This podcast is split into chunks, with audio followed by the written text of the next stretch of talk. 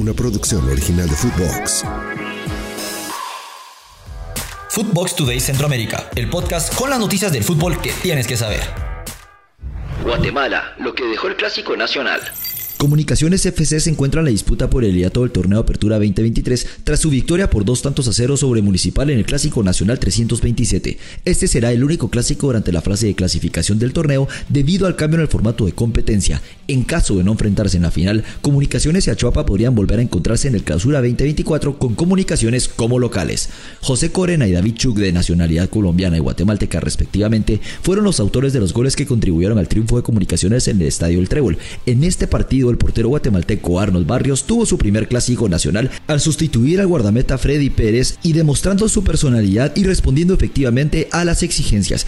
El mediocampista Antonio de Jesús López, proveniente del Club América de México, debutó en clásicos como jugador de comunicaciones FC y contribuyó al triunfo con una destacada actuación. Su reemplazo al minuto 80 anotó el gol decisivo con un zurdazo cruzado aprovechando un mal despeje del defensor y la complicidad del guardameta Kenderson Navarro. La lesión de Freddy Pérez y la expulsión de Eduardo Hernández provocaron que el clásico 327 se extendiera más de lo previsto con el árbitro Mario Alberto Escobar Toca añadiendo 16 minutos al tiempo reglamentario, ya que con este hecho inusual en la Liga Nacional y especialmente en un clásico marcará la historia del partido para Eduardo Hernández, quien ingresó al minuto 82 y fue expulsado solo un minuto después. Antes de continuar con nuestras notas, los invito a que vayan y le den seguir a Footbox Today Centroamérica. Escríbanos qué les pareció este episodio y nos califiquen con 5 estrellas.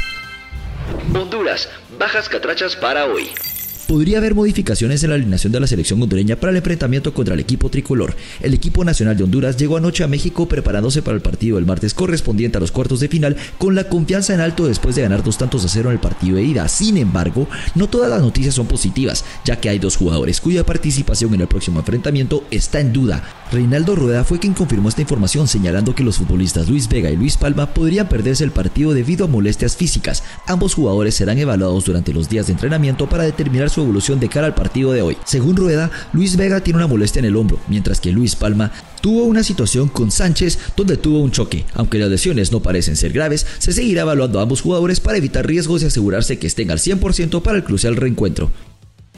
El Salvador, Águila en el Cuscatlán.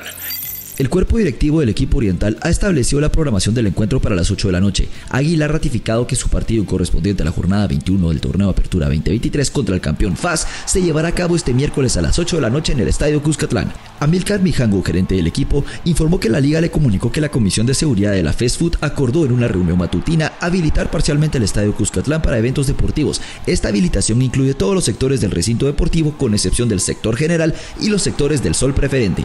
Nos informaron que la Comisión de Seguridad ha vuelto a habilitar el Estadio Cuscatlán de manera parcial. No se habilitó a abrir el sector general debido a que la EDESA aún realiza trabajos en ciertos lugares de ese sector. Así lo afirmó Mijango en una llamada telefónica. Además, destacó que solo estamos a la espera de la comunicación oficial por parte de dicha comisión para dar a conocer los precios que se les cobrarán pero el partido se llevará a cabo a las 8 de la noche, según indicó el dirigente Aguilucho. En relación a esta situación, Samuel Galvez, presidente de la Primera División, corroboró la noticia y explicó que la autorización parcial del Estadio Cuscatlán no afecta la posibilidad de realizar la final en dicho escenario el próximo mes. Hacemos una breve pausa y los invito a que escuchen nuestros otros podcasts de Nación Fútbol Centroamérica, Footbox Honduras, todos los martes en todas nuestras plataformas de audio. Con CACAF Nations League. Panamá le pasa por encima a Costa Rica y es de Copa América.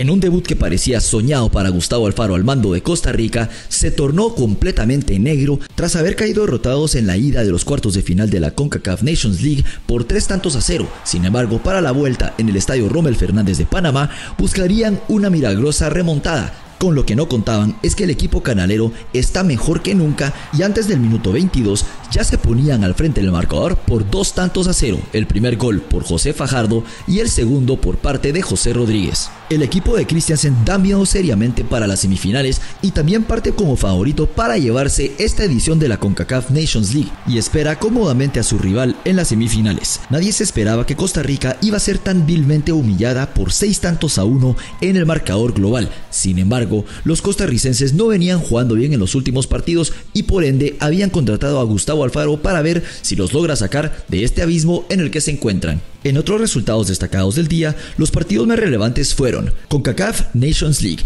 Trinidad y Tobago 2, Estados Unidos 1, marcador global Estados Unidos 4, Trinidad y Tobago 2, por lo que Estados Unidos avanza a las semifinales. Para los partidos destacados de hoy, CONCACAF Nations League, Canadá versus Jamaica con un agregado para Canadá de dos tantos a uno y México versus Honduras con un agregado a favor de Honduras por dos tantos a cero. Eliminatorias UEFA Euro 2024.